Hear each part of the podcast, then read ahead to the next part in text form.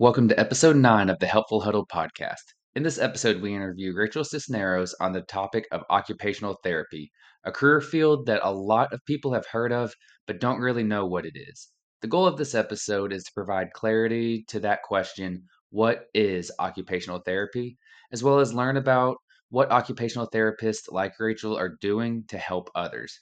I hope you learned as much from this episode as I did. So turn up your volumes, sit back, and stay a while. Welcome back to the Helpful Huddle podcast. I am your host, Luke Pierce, and I am sitting here with Rachel Sisneros, occupational therapist extraordinaire. And say hi to the people, Rachel. Hey.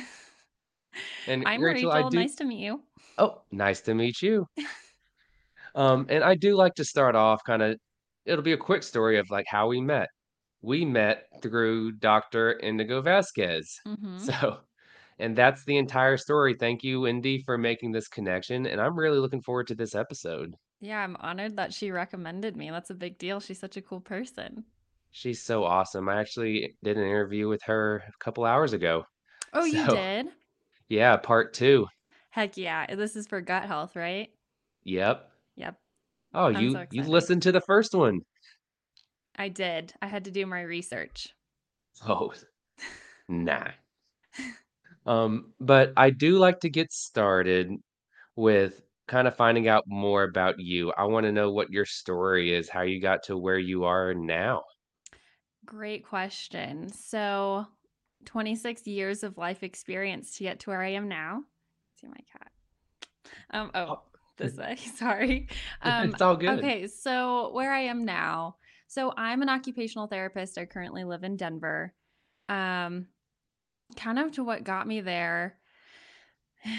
Kind of a it's a vast story actually. So I experienced some childhood trauma and it just made me want to go into a field where I felt I really wanted to help people. Um, I also struggled with my own learning disabilities in high school that, or throughout, I guess, school when I was younger, and I didn't get diagnosed until high school. Mm, Um, they diagnosed me with ADHD. Um, but also through my career, I've learned that I think there's a little bit more to it than just that umbrella term. Um, but how I got to occupational therapy is I knew I wanted to help people. I come from a family with uh, pharmacists. My sister's in med school right now. So we come from a medical background. But I. I'm trying to think. I think I went I went to New Mexico State University in Las Cruces and I was like, I think I'll do pre-nursing. yeah. And I just couldn't get behind the needles. Like I couldn't get behind blood, needles, all that good stuff. So I was like, okay, well, maybe I'll look into like kinesiology and I'll major in kinesiology, which I loved. I loved Mm, um, kinesiology. I, my background's in exercise physiology and ex- uh, clinical exercise science. Okay, so anatomy. Um, first day anatomy, my professor, who was super intense, he had everyone um, raise their hand if they were going to try to go to PT school. And it was like 95% of the class that raised their hand. Um, and then he goes, Well, 10% of you are actually going to get in. So I just want you to consider that when you start wow. this class, which was very intimidating, especially for someone who really struggled with school. Um, and it's hard to pursue something that you actually don't know what you're getting into, right? For sure. So, our, I think it was one of our like little classes we have to take, but they had a personality test that you can take. Um, and that will kind of tell you what job you match with. And of course, I got like PT, it was occupational therapy, and then like bartender or something funny like that. Which I was like, no, I'm not going to be a bartender. Um, but I looked into occupational therapy because the description of it was very interesting. It mentioned like using creativity, but treating people, and it was in the medical field. I had never heard of it before. So Mhm, I decided I should go and volunteer and just shadow, right? Smart. yeah. But the first day of my shadowing, I actually treated someone I knew from high school. Oh, wow. Yeah. And I sat next to her in class. She was in a horrible accident in high school and while we were sitting in that class together. And I just was like, "Oh my gosh, I can't believe like this is a full circle moment." And what we were working on um were just really cool things like how to helping her with her brain injury and helping her regain strength and I was like, "Well, this seems very similar to similar to physical therapy, but like I'm using creativity to treat people." And so that's kind of what brought me to loving OT and I got to treat so many different patients, um, met some really amazing therapists um, so I was like, okay, this is it. I'm going to pursue this field. How special? Because you can treat all ages. I got to ask the fun questions. I think what deterred me from physical therapy is I thought gait training, like that's walking, Mhm. um, analyzing gait was so boring. Like the heel is. toe strike, like I just, no, I couldn't have an entire class on that. No, thank you. um, but with OT, I found like I still had to take gait training and all that good stuff, but just I I don't know. I found fell in love with the creative side of healing someone, and it takes a holistic approach of healing too, which I was like, this Mhm. is so cool. It's not just treating the injury, you're treating how the whole person, the person who was leading up to the injury, how the injury is affecting someone. So, yeah, that's kind of how I got crazy. here. And now I'm that's living in. Denver. How is Denver? I love it. Um, we just moved here in July of last year. It's been our dream to move out here. Mhm. Um, I was a treating therapist in the hospitals in Arizona, which is amazing. Um, but now here I'm doing like more home health. I treat people in their home. That's awesome, congratulations. Thank you. Um, I do I wanna back up just a little bit before we dive into the whole OT side of things. Yeah. Um, and a a question I like to ask is kinda like your aha moment because this is the Helpful Huddle podcast. It is all about helping people, and you mentioned it that you knew that you wanted to do that. Was there that aha moment where you knew it may that maybe not even the medical side of things, but you knew, "Hey, I wanna work with people and help Yeah. others." That's a great question. So I think there was a lot leading to that aha moment. Um, for me, I had faced like a childhood trauma where it made me feel that there were people out in this world who didn't have a good life and there weren't people um, in their corner. So I thought, oh, how about I create this ripple effect? And like, if there's so many people I can say, like, you can do this, like, you're a good person, like, you I don't know, like, can it create a ripple effect, right? Mhm. Um, but I also did these classes when I was younger, um, called I can I think it's no, it's called Toolbox for Life, and it was cute. Okay. It was for girls, I think, like, 6th to 8th grade, and we would go and do, like, ropes courses, climbing, camping, and, like, just learning how to treat people right, and we would actually volunteer at, um uh, homeless shelters or um, low income. Um, I'm trying to think of what they're called, like daycares for kids um, and um, soup kitchens. So I think I just like fell in love with that because I and I saw it at such a young age because I was like, oh, they're just people like us. They're it's just there's a, just a different way of living and it's the want of way of living. And so like I learned that okay, this like I had this preconceived idea of what it all was, and it's totally different than I think what we expect and what we're fed in media. Mm, So I just felt that I fell in love with just helping people and it it I don't know, it made me feel so good. it's hard, but it feel it feels really good. for Um sure. so I think that was my aha moment and then I started teaching actually another full circle moment. I started teaching that class, um, but we Ah, changed the name called I Can, I Will, I Am um, when I was in high school. And it made me realize, like, oh, like I'm teaching people so many things and teaching them about life, which is kind of like OT. So mm. Um, yeah, that's kind of why I wanted to help people and I it's kind of fuzzy like college to figure out uh, occupational therapy and I just was like, "Hey, this is a really cool job.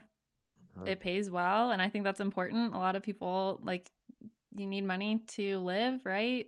Uh-huh. Um, so yeah, that's kind of a little bit about that. I love it. No, I love it, and thank you for sharing that.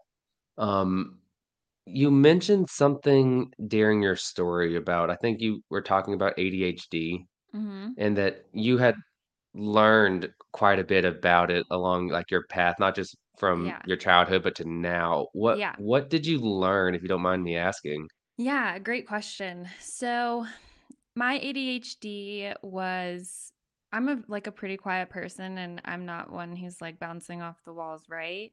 I Mhm, just like have a hard time sustaining my attention. Like if there's a large um if I'm in a large group and there's a lot of people talking, like I want to engage with everyone and make everyone everyone feel seen and be a part of every conversation. And mhm, so I have a hard time like s- staying focused. I've learned to cope with that. mhm, I'm being an adult and I'm just open about it now where I'm like, "Hey, there's a lot it's a lot going on in here. I'm sorry I'm having a hard time focusing." Um, but another was reading. Uh, growing up, I remember in class them like my teachers saying, "Oh, you can like what's your opinion on this book?" And I would always just stay completely silent because I didn't know you could have opinions on books. I never knew what I was actually reading. Like I would read the words, I just never comprehended it or could picture and visualize what I was reading. And it didn't mhm. actually, that part of my brain, I feel like I didn't tap into or develop fully until college. And that's when I started succeeding. So that is another reason why I got into OT because there are so many people who don't fit that, like our standardized school system. And so to just be like, have that understanding of, okay, this is what's going on. Like, how about we take a different approach? Mhm. Um, to learning. So, yeah, that's kind of my little background about ADHD. I think I've just really learned to communicate it with people and be just very honest. And yeah, I don't think it's worth hiding anymore at this point. Mm.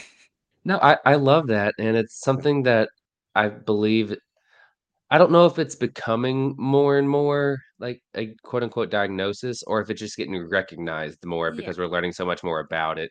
But it's it's a hot it's a hot topic, especially with kids these days. And it's amazing that like people like yourself have gone through it and are we're learning how to help the children at from a young age get hmm through it and focus and do the things that we may not have known how to do. Exactly. Exactly. But I I do wanna dive a little now into the occupational therapy side of things. Yeah. Um, and I and it again, I like to start broad, and we've touched on it a little bit through your story, but what is occupational therapy? Great question. That is the golden question that I think s- even doctors don't know. I have no idea. Um, so occupational therapy, I'm just going to start off saying no, I do not help people find jobs. The definition of occupations are the things that we do every day, whether it comes down to our everyday routines, such as bathing, dressing, going to the bathroom, um, oral care, to what do we need to do in the day? Take care of our Mhm, dog, go to work, drive, um, be able to manage our appointments and schedules um, all the way to leisure activities. Like I want to get back to sports. I tore my ACL. I want to get back to soccer. Um, also, how can you keep your head in the game and, and good stuff like that. So, occupational therapy is the therapy that helps you get back to your, I don't know, everyday tasks. Um, your goal, like if it's sports, that's pretty broad, right? mhm, yeah. Um, so yeah, that's OT in a nutshell.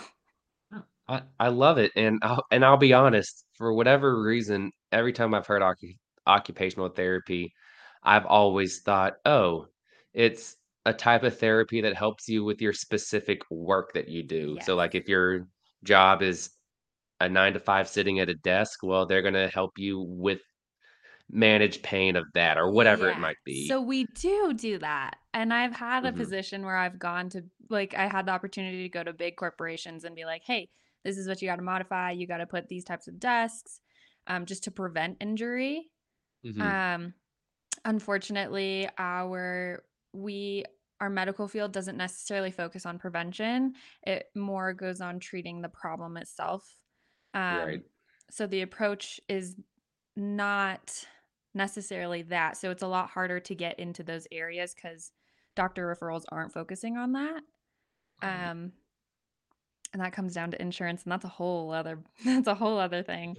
Um, Yep. but yeah, so we do focus on those that too for people. Um, another interesting area that I focus on, like for example, um, an area that not a lot of people talk about is sex. I um, have a lot of patients that have experienced strokes or spinal cord injuries, and that's a big part of our lives. And Mhm. they're like, hey, we want to be able to do this. I want to be happy. I love my partner. And so just helping them navigate that too. Or if people have major surgeries, there's certain precautions they can't break or certain movements they can't make. So you have to Mhm. educate them like, hey, I don't want you back here in the hospital for something stupid. Like, so um, yeah, we do education on that too. I I love it, and that leads into, like, I'm sure the overwhelming question you get is the difference in PT and OT. So what is that difference? Such a good question. Um, I think it comes down to our documentation. OTs might come for me for saying this. I think that there's not a huge, large difference. And it depends on the therapist and their experience because actually, in certain areas, PTs and OTs can work on the same exact thing. Um, for example, example, pelvic floor therapy, hand therapy, shoulder therapy. Um, we can work on the same things. It's all in how we justify our documentation. Um, now, there is, I will say, PT focuses a lot more on like gait training, um, stability, that good stuff. Um, but like, I took my neuro courses, some of my anatomy courses we took with PTs. Mhm. Um, I actually work with someone that I went to school with, um, oddly enough, out here. We found out we had the same classes together, who's a Wow. physical therapist. Um, but there is a balance though, because OTs, we do focus on how is this mobility going to impact their everyday life. So, kind of how I break it down is great, you can walk from point A to point B, right? Because that's what PT is focusing on. They want to make sure you're walking distances you can tolerate using the device. OT is going to modify the environment so the patient is safe. We're also going to say, okay, great, you can walk in a straight line, but you have to go to the bathroom. I need you to be able to step up and over the tub, sit down appropriately. I need you to make, make turns in small areas, do dual tasking. So, two things at one time, um, using your energy appropriately, things like that um, which kind of that's what differentiates us because if I was focusing on just the mobility or if I was doing mobility and the like training around the home, I couldn't cover that. And I think you need to have two different disciplines in there to focus on that. Does that make sense? It does, but we're we're gonna keep diving into it Yeah, because, let's like, do it. um, because my experience with physical therapy, I've never worked with an occupational therapist, at least to my knowledge, Yeah. um, is it's always rehabilitation post-injury. Generally, for me, was athletics. Yes. Um, so I guess how does that so uh, I don't know how to even explain this, but how how is that different in, like, how you would take someone that post-injury versus how a physical therapist might? And I'm sure there's a lot of crossover. So yeah, so much crossover. Um, you're correct and you're following, which is awesome. Usually I lose people. Um, so great question. Let's say we have a hip replacement. Okay. Mhm. Um, so what I'm going to be focusing on is okay, we need to obviously strengthen strengthen this person and work on their balance, but I'm going to do it through functional tasks, right? So I'll do it through like okay, we're going to stand in one spot and we're going to do like teeth brushing. And that's working on strengthening endurance, but also dual tasking teeth brushing. Um and then PT will pro I and this is where I don't g kind of step into their their realm, they're gonna work on strengthening exercises. Um, which is interesting. So you technically the way it differentiates is I can't bill for strengthening their lower extremities. Um, PT has to bill for it. So I'm gonna focus on strengthening in other areas that are more functional. Does that make sense? That that Everyday does. tasks. Um, or what I'll do is PT's focusing on lower body strengthening. I'll go in and say, okay, well, we have to balance out the body. We can't just strengthen your legs. Your arms need love too. So I will provide like an exercise program and do strength training for upper body, coordination retraining. And a good example too is like a spinal cord injury. Like PTs are going in working on strengthening and mobility. I'm focusing on how can I use that strength and mobility and and strengthen the patient, build their coordination endurance during everyday tasks. And that's kind of what I mean by we're billing we're pretty much doing similar things, but our wording and our documentation and our goals are different. I'm trying to get them to be as independent as possible with getting dressed. Well, in order to get dressed, you have to be able to stand, right? Um, you have to be able to use a walker. So I'm training on Mhm. those things. There's a lot of crossover and carryover with that. That's kind of it in a nutshell. I did seven years of school to learn all of this. So, and that's something I do wanna get into, but a little bit later, is the hmm schooling aspect of it, yeah. but what I'm what I'm hearing, and please correct me if I'm wrong, is that OT is a little bit more holistic in the approach as far as PT, nothing wrong with it, No. obviously, um, is focusing a lot more on, like, strengthening whatever might be injured or preventative injury. Yes. You're you're taking that same strength and applying it to everyday life and movement. Yes.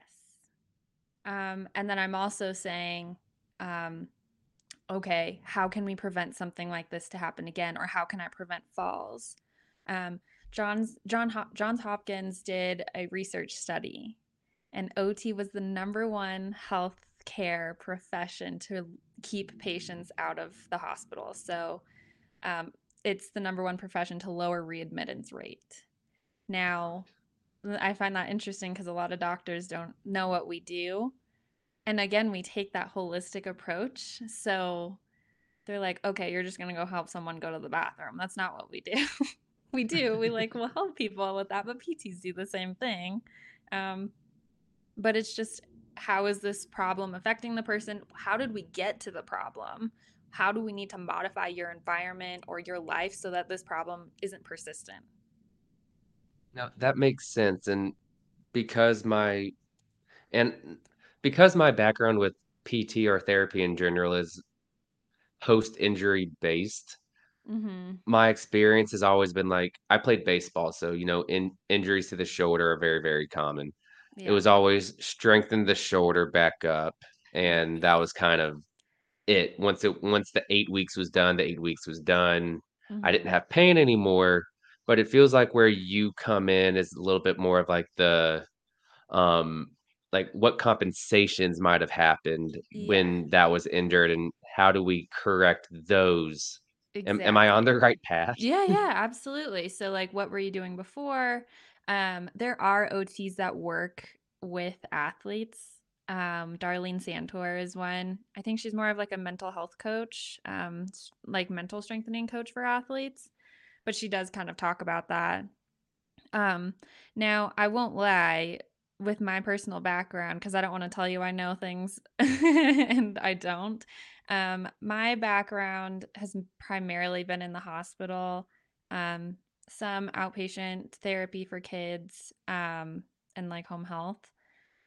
So I would say, um, and this I I don't this could be out there, but this is when I think like um trainers are so important and should be a part of the health model or healthcare model because they will strengthen people, right? Give them programs to prevent injuries so that they don't need therapy. So, I don't know. I feel like OT we can help with prevention like for example, you've got a chef who keeps developing um like uh an what is it inflammation in the elbow like a tennis elbow or something like that okay and we go in and we're like okay what are you doing that keeps causing this? And we're looking at their posture and their positioning and we're like okay we need you to like not work with your hand all the way out. We need you to keep your elbows in and like whisk that way um to prevent the injury. Or we can go with athletes and like do like analyze their posture. Again golfers tennis players um, be like okay you're getting tennis elbow because you're um, doing this with your posture like this is what you need to do you need to rest um, kind of that type of prevention i imagine is what ots can do um, i know that also sorry to like confuse you but like pts also can do that too because we all have the sim like similar knowledge on that. Um, just because it's kind of like our foundational knowledge when it comes to injury prevention and treatment. Um, but yeah, so we kind of can come go in and help with that too. It's just a new and emerging practice, I would say. Makes sense. And it's, and a question that kind of le- I'm thinking about is when when is an OT the correct call over a PT or post physical therapy or whatever that might be? Mm, that's a good question. I I really feel like just call for both because we both cover so much, but we also couldn't cover both fields. I think it should just be more of a natural practice. Like if you're getting injuries or you're falling, like you don't just order just PT, you order OT because the OT is going to come in and analyze a lot. Um, when it comes to like the house, modifying houses, modifying life, what are you doing, medication management. Um, that way PT can focus on the mobility aspect. You know what I mean? Yeah, yeah. I'm, I think I'm following, and I That's think good. that leads into this next question as far as so if I was going to tell ask you what can you do that a PT can't and vice versa or won't, I guess not can't, but won't do and hmm vice versa, what would that answer look like? In my I will not analyze someone's gait and tell you this is how you need to do your heel toe strike. Okay. I will not do that. I will not go in there and I will not I will not that's a realm I will not touch in. Um and what like you're asking and the second question was like what would a PT should not do for OT? They should not well that's a great question. They should not go in and I would say I don't know. I mean, I could say like don't go in and say don't dress my like if it's my patient don't tell them how to dress, but like we all kind of do. That's a great Mhm. question. I'm kind of externally processing this too. I can work on heel toe strike, but I'm not going to go in depth on it. I a PT could work on dressing and like say, okay, this we're working on postural stability, balance, um, while do, dual tasking, but they wouldn't go into too much depth, Right. if that makes No, sense. that no, there's a 100% makes sense. Yeah. I mean, I, I feel like it's like I I know I have like a nutrition certification and I could talk to you about some nutrition, but I can't talk to you in depth like a dietitian can. Like someone's That's exactly. Exactly. Um and that's the thing too is we're both like a lot of people and just to clarify too cuz some people think like, "Oh, OT is like the assistant of the PT." No, we're like on equal level. Yeah, we're equal level playing fields. We're going to have a little bit more knowledge about different things like PTs and OTs can treat upper and lower extremities. You're going to see some differentiation. Some people believe OT should treat upper extremity, PT should treat lower extremity. I thought that for the longest time, I won't lie. Uh, Um, it's how we break up treating a patient with a lot of situations going on. Like, for example, you've got a stroke patient who's got um, hemiplegia, meaning um, one side of their body is totally paralyzed.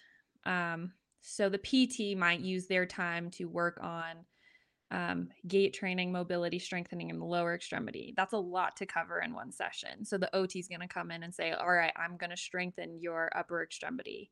And I'm going to do it through um, neuromuscular reeducation. We're going to, I don't know, it's like very similar things.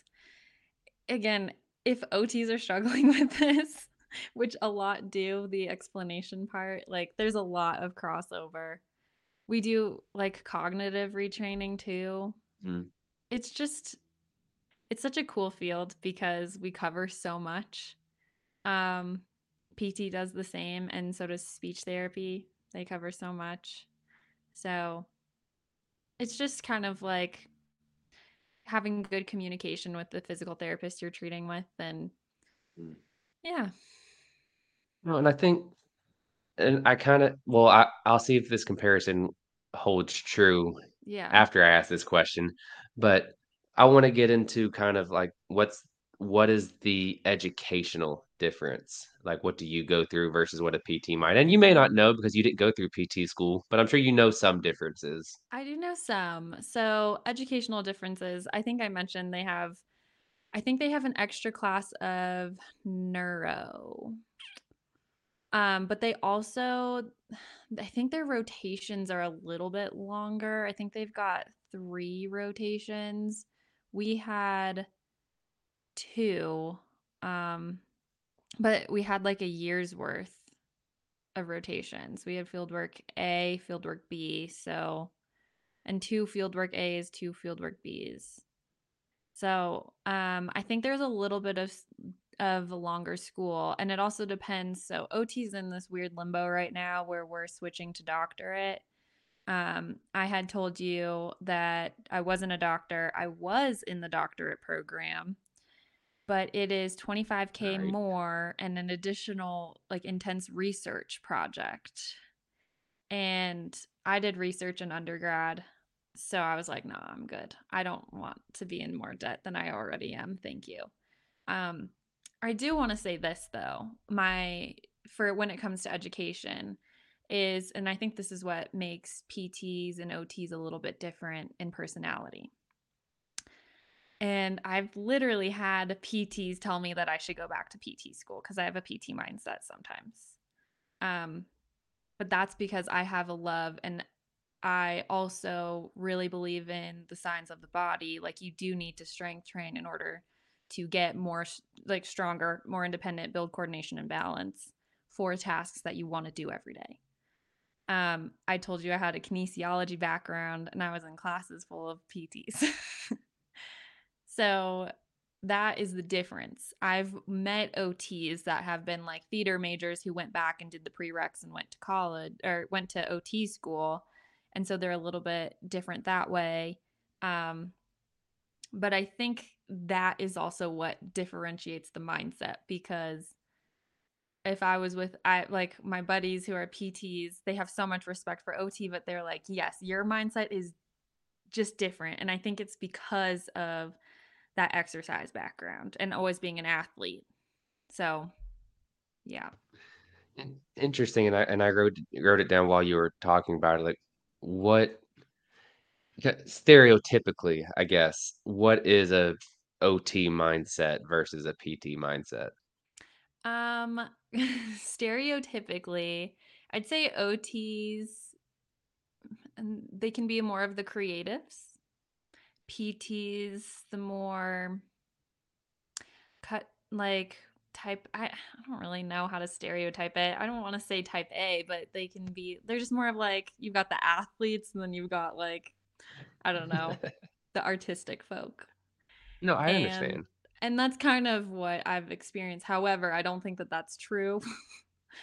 hundred percent. but um yeah, that can be a little bit of a, of the differing personalities. However, this new generation of OTs like my age group coming up very science background based. It's I find it more in the older OTs um because it's it's it's been around for a long time.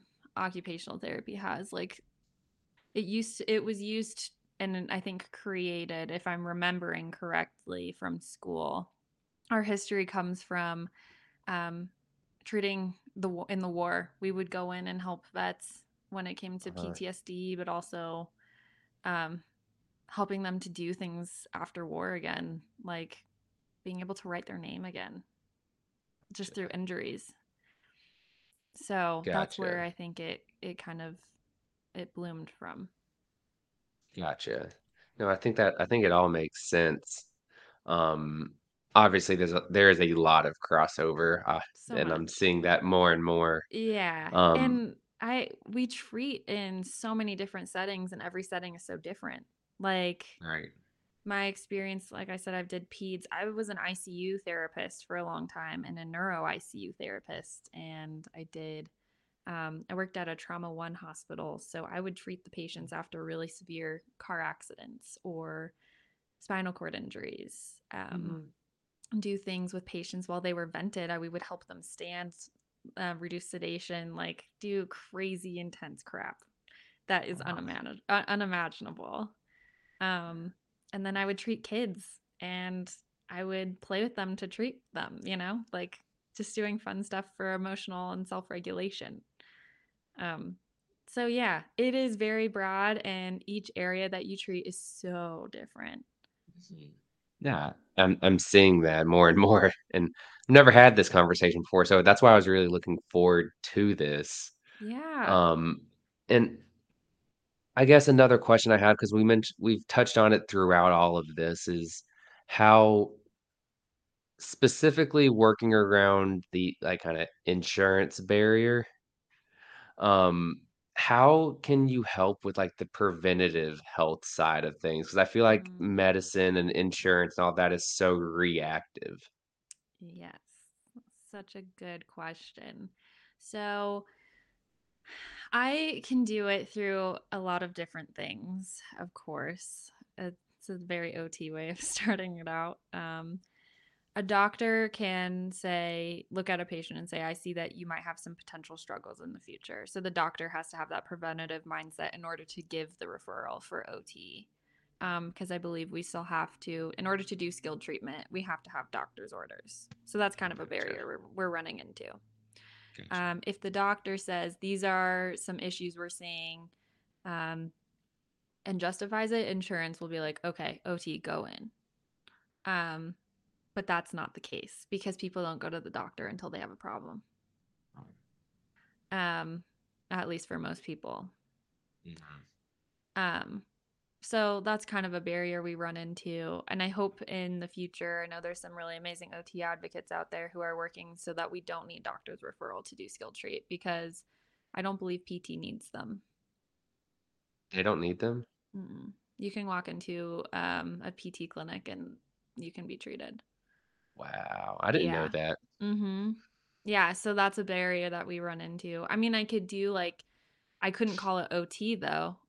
I could do like Mm, caregiving, but I don't want to do that. I'm gonna be Right. very like I don't like I don't like the kind of trying to beat around the bush type stuff. Like I would rather just be straightforward and do like a really intensive skilled treatment with someone who needs it.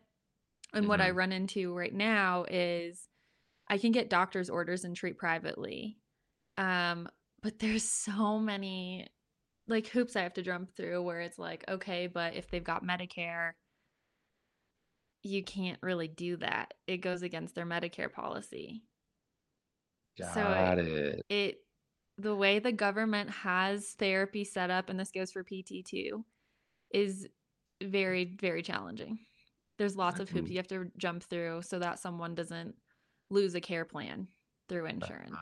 I can only imagine. Isn't that crazy? And you'd It think like is. and and I'm doing a lot of research because I'm considering doing my own private practice because I've got patients I see and then insurance is like, okay, they've done all the visits that we've given you. Like you have to leave, you, you have to discharge them when I need more time. Mhm. Or it's not appropriate for them to go to an outpatient clinic.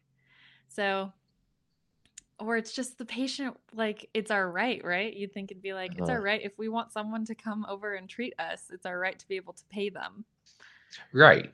Yeah so there's just hoops that we have to jump through when it comes to that and that's for pt and ot um, Mhm. but pt you can walk into a clinic and just without doctor's orders and like ask to be treated It's better to get doctor's orders and get it paid for with insurance if you got it because it's very expensive. Right. yeah, No, I gotcha. And I know something that you were talking about earlier, and I I don't know if PT does it, and, but I'm sure they probably do or at least can. But you were talking about like going into people's homes and hmm doing therapy. How, I guess one, how does that work? in, one in general, but two from like a like programming preparing standpoint on your end. yeah. Like, what do I bring to the house to treat them? Yeah. Um, so I'm a therapist that I like to use what they have in their environment because if I bring my own modalities, they're not going to be doing it in their downtime. So I'm going to use what they've got and or I'll bring like TheraBand or um resistance putty to work on strengthening their hands. I'll bring things like that. Um but I like to use what they have in the home and I think that's kind of the holistic mindset too is I want to use what you have so that this is ex- accessible for you. I don't want to make therapy not accessible and you're just doing therapy with hmm me. Um, I want to make it so that you can do this in your home and you can progress in your home. Um, hmm now, home health is a little bit different than more of like an outpatient setting. I don't necessarily go in and just, and I don't get enough visits from insurance to be able to do this. Um, I will give exercises, but I don't get enough visits to go and follow up. It's typically PT will get the rest of the visits and they just follow up and follow the patient. Um, and I just, and I have a really good relationship with my PTs, and I'm like, hey, make sure they're doing their exercise program I gave them. Um, most people don't.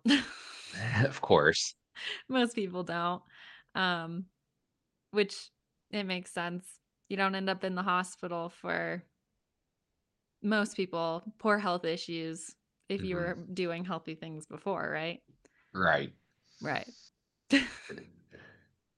No, I, I I gotcha. And I I guess why, from your perspective and everything you've learned, why don't you get more visits? Why is it the PT's following up?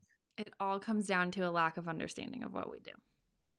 Um, which is tough because I'm a very go getter. And when I put my name on something, I'm going to do it 100%. And I need hmm everyone to understand what I'm doing and the importance of it. Uh-huh. um, and that is sometimes really hard because basically insurance or Medicare gives me and the PT an of allotted amount of visits. So they'll say you have 10 visits. Well, PT is going to want seven of the 10, so I'm most likely going to get three of the 10. Um, it's all in how you establish relationships with your PTs.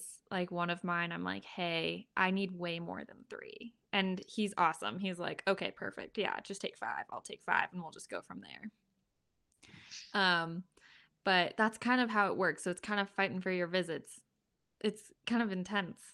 I'm not trying to deter anyone from this field, by the way. It is so No. awesome. Um, I'm, I guess just being like honest about what we're facing currently, Yeah. and it br- shed, it brings light to the problems in healthcare. Um, you guys had kind of talked about it with Indy, Dr. Indy, a hmm little bit. Um,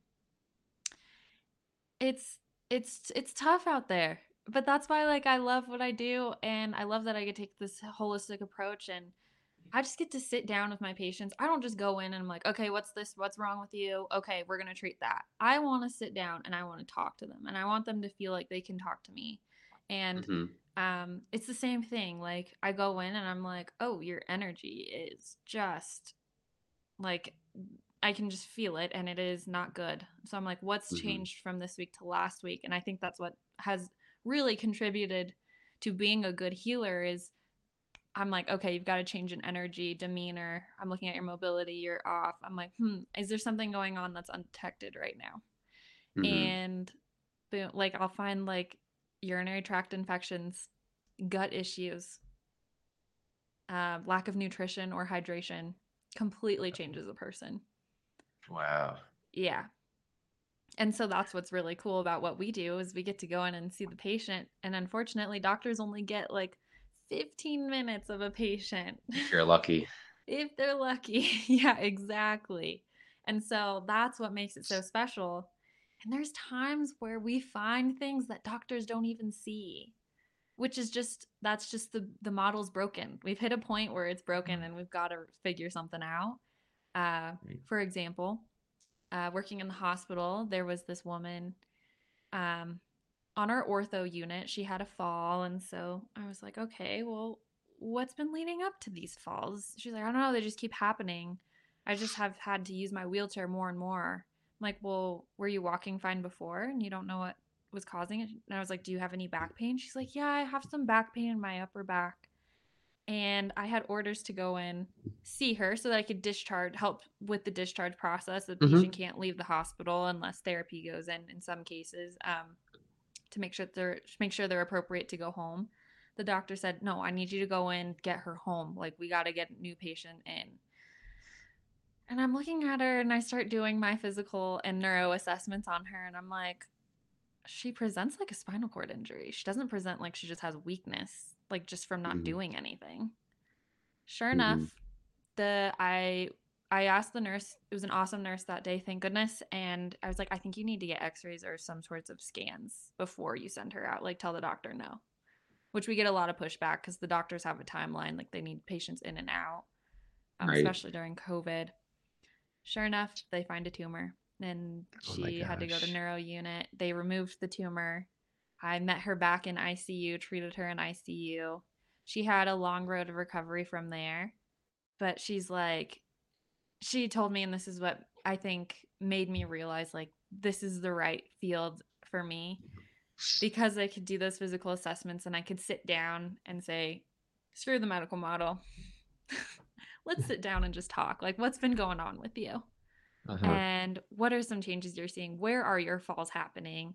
Um i was able to just do a physical assessment on her and be like oh there's something wrong with your spine. Let's take this a little bit more seriously and get you the help you actually need. Uh-huh. so that is why it is so important. Yeah. No, I think that's amazing, and it sounds like, at least from the experience I've had with doctors, PTs, now OTs, like you're very much interested in their kind of root cause analysis of it all. yeah exactly um Exactly. And I think the idea is I can't remember, I'm probably going to butcher this, but there's like a top down or a bottom up approach. I want to say I think the holistic approach is top or bottom up. I can't remember. I don't know where I was going with that, but that's kind of the approach we take is just asking about their whole life and what's been impacted instead Mhm. of this problem that's happening. Um, in an ideal world, I guarantee you doctors would want to know the entire story. There's no way that they don't want to know. Yeah, of course, But they've got so much on their plate. So, but that's no, just they why it's important. absolutely do. Uh, yeah. Yeah. No, and that and that's why there are all these fields within the medical field itself because one person, one field can't do it. Ortho can't do everything. They need the No. OT to go in, and now all of a sudden we're on a whole different path. Exactly. Let me tell you something crazy though, okay? Tell me. This is what people don't know. You know how doctors have specialties? Like there's ortho Mhm. doc, neuro, um, spine surgeons, right? Mhm. There's not that for therapy. You work in a hospital, you're treating cardiac, you're treating um, musculoskeletal, you're doing neuro, you're doing Mhm. cognition, the brain, you're doing skin. Like you have to cover everything. So we cover everything. Like I would not just treat neuro ICU, I would treat cardio, cardio or CV ICU, cardiovascular ICU. I would all go all the way down to med surg. Um, Mhm. just the full spectrum and you have to have all that knowledge and be able to communicate with each one of those specialties Right. which No. takes i'm like you got to give credit where credit is due to all these therapists because there's so Oh much education Absolutely, and yeah, I mean, I can only imagine how much of that is either covered in 2 weeks of your education or just in the field. it's in the field I and I'm I'm sure that's also the best way to learn it. it's Um, but terrifying though oh, I'm sure. Would it do you think in your experience, would it be beneficial to specialize in the therapies, or is it better to be so broad? I think it's great to be broad, but that's just who I am as a person. Like I love to have like dip my toe into every little area. Mhm, Um if I had to specialize, it would be in neuro. I would do like okay. spines, strokes, um traumatic brain injuries. Mhm, Um but I think the hard part is is you might and this is why it's hard to just specialize is because you might be seeing a patient for a um let's call it a an ankle fracture well you're realizing oh my gosh they've got dementia and i have to learn how to treat the dementia. I'm barely treating the ankle fracture itself. Mhm, so that's why it has to be broad. Um gotcha. it would be good yes you can as therapists like there's some therapists with neuro specialties um so many different the vestibular specialties but i think you might have that background but you're still treating everything is kind of how it works Gotcha. No, and I I think that makes sense, and especially for people I feel like we have very similar mindsets. Like, I would personally rather know a little bit about everything rather yeah than everything about one thing. exactly So and I think it allows you to help more people, obviously. hmm So, I I think it's great that I think it's difficult, but it's great that you are kind of forced to be broad in your education. yes exactly. And then you can like i don't know find the needle in the haystack for a lot of patients. That's how you get to the root Mhm. cause is by knowing a little bit about everything. Which is it's hard. It's it was a huge learning curve. I cried a lot just starting out. Um but it was it, it's been like it's just been so cool because i've been able to take it into different areas. Mhm. i've decided i think eventually I, I don't know when i have a love for interior design that's my that's just like art in general i love um but I've learned that a lot of older adults don't get grab bars or make their home safe because it's not aesthetically pleasing, but that's out there. There's just no one to do it. So I was like, what better thing? And it's so niche, but like an OT using that creative side to like help people in the home make their home beautiful, but also safe so that they can stay in their home and they don't have to go move somewhere else. I Right? love that. Yeah. No, I absolutely love that. Thanks. Um, oh, I think that's wild. I think that'd be so cool and how you can combine all of that. hmm Um, I, m- another question that I had that kind of just popped up was you seem we're talking about how broad things are. Where all can someone find an occupational therapist? Is it that because I think you even mentioned starting your own practice, so that means that you could go private. So where hmm where all can you find them? Google. Um, no, you can find OTs in hospitals, schools. You can find them in outpatient pediatric clinics, outpatient um, pediatric home health, um, s- adult home health. You can find them in prisons. Um, you can find them, yeah, that's what's really cool. We work on community reintegration for um, people who have been incarcerated, just helping Oh, them wow. get back to life. Yeah, it's really cool. Um, you can find us uh, pelvic floor therapists, hand therapists, um, outpatient clinics. Gosh, everywhere. It's it, the it's the limit does not exist. I love it. Yeah. So I wanted to ask the question if there's people out there listening and they're considering the field of occupational therapy, what what would you tell them? I would say, well, one, it's the coolest job ever. So Of course. ever. um, so they should definitely do it. Um, I am biased, but I really feel like my background in like exercise physiology has helped me so much. Mhm. Where I feel like OT school has things that I think it needs to implement, like reading EKGs and stuff like that, where we didn't. But I did when I was in exercise physiology Oh, and I that's learned how to make, yeah, I did exercise programs. I had to know how to do all of that. And I felt like OT school was lacking in those areas, at least the one I went to. And I didn't realize that until I went into the field. And then I was talking to my PT um, colleagues, and I'd be like, Where did you learn to do that? Like, are you just a genius? You just know how to do this? They're like, No, we took courses on reading t- CT scans. I'm like, How come we didn't have to do that? you know? So I would suggest having like a kines background or like some t- sort of science based background because I think it'll help you in the long run just have a really good understanding and foundation going into treating the body. Because I I think think, that's great. yeah, and like I said, like I do think that trainers should be a part of the medical model along with PTs, OTs, speech therapists, and everyone Mhm. uh, everyone else. That part of healing and prevention is so important. Um so yeah, I stand by the kinesiology background because I think it's helped a lot, but also when you're in school, get uncomfortable because the real world is a whole lot worse.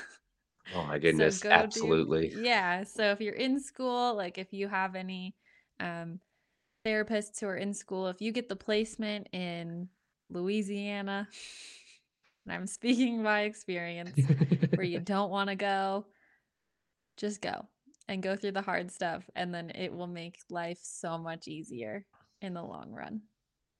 I love that, and that actually leads to a follow-up question because someone like me, Mhm. when I was going through undergrad, I was just getting a general biology degree because I didn't know what I wanted wanted to do. So, if they hear say say they hear this podcast and be like, "Huh, I wanna look into occupational therapy." What's the application process to get into an OT school? Such a great question. So each school has very similar um, prerequisites. I believe they're taking away the GRE. Thank goodness, because that test does not define a person, in my opinion. No, some people are just terrible test takers. Me. Um, but I think so. What you've got to do, um, there's a, I can't remember the name of the portal. So traumatic going through this experience. Um, but there's a portal where all OT schools go into it. And Mm. it'll show you the prerequisites you need to take to go to OT school. And just take those courses, get great grades in those classes. And those are what you need to get to OT school. So I it. think, for example, some is like stats, math, definitely anatomy, physiology, um, abnormal psych, childhood psych, regular psychology. Um, that's like all I can think of at the top of my head. It's not Yeah. too many courses. Um, but I highly, highly recommend. And this is why, too, I will stand by the kines thing. Anatomy and physiology was way harder in undergrad, in my opinion, than it was in grad school because you have to retake all those classes again. But because it was so hard, it made it so much easier in grad school. Mhm. So, yeah, and if you're a kines, they'll prep you for that class. Yeah. No, I agree, and then I mean, even my biology degree, I had to take anatomy 1 and 2, and our human anatomy 1 and 2, and it Ugh. and they the professor straight up tells you, at least in my experience, like, "Hey, this is a weed out course." Yes. And on once you're taking it in grad school, everyone else was already weeded out. Yes. So Yeah. So it's like so much easier and like you can it's cool in grad school. Like you get to do cadavers and stuff. Mm, yeah. so I guess it's kind of cool. No, I love that. And then I mean, honestly, Rachel, that's all the questions that I have right now. I'm sure I could come up with a million different others.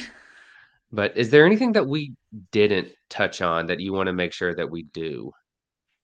Um No, I really feel like you covered so much. I'm so impressed. Like y- the your questions, they're awesome. They're really cool. I appreciate that. Um, I do always like to give my guests an opportunity to quote unquote market themselves, if you Yeah. will. Um, so if people want to continue this conversation with you, if they want to follow your journey, and heck, maybe if, even if they want to try to get a referral to go see you, Yeah. what are what do all those processes look like? How do they get in touch with you? So they can get in touch on with me. Instagram is a big one. So um, it would be through my personal account. I no longer have two, just because two is too hard to manage in life. I'm trying to find balance. um, so you can follow me at Rachel R A C H E L underscore S I S N E underscore. Um, I also have in in grad school i created um, a little blog it's called occupationallymotivated.com i don't add to it anymore but you can kind of find some more of my personal experiences through there um, yeah so just dm me or i'm sure that people can google me now i think i had created like a business a few years ago so i think you can find some contact information through there um, I do have a podcast that I'm working on doing independently, Mhm. um, and with some guests probably in the future. There's some episodes up already. It's called Wellness Hour with Rach. And so And there's it's some awesome, just so everyone you. knows. You're so nice. Thank you. Um, but it will be me solo, hopefully soon. We'll see kind of how that goes. But that's another place where people can get some really good information.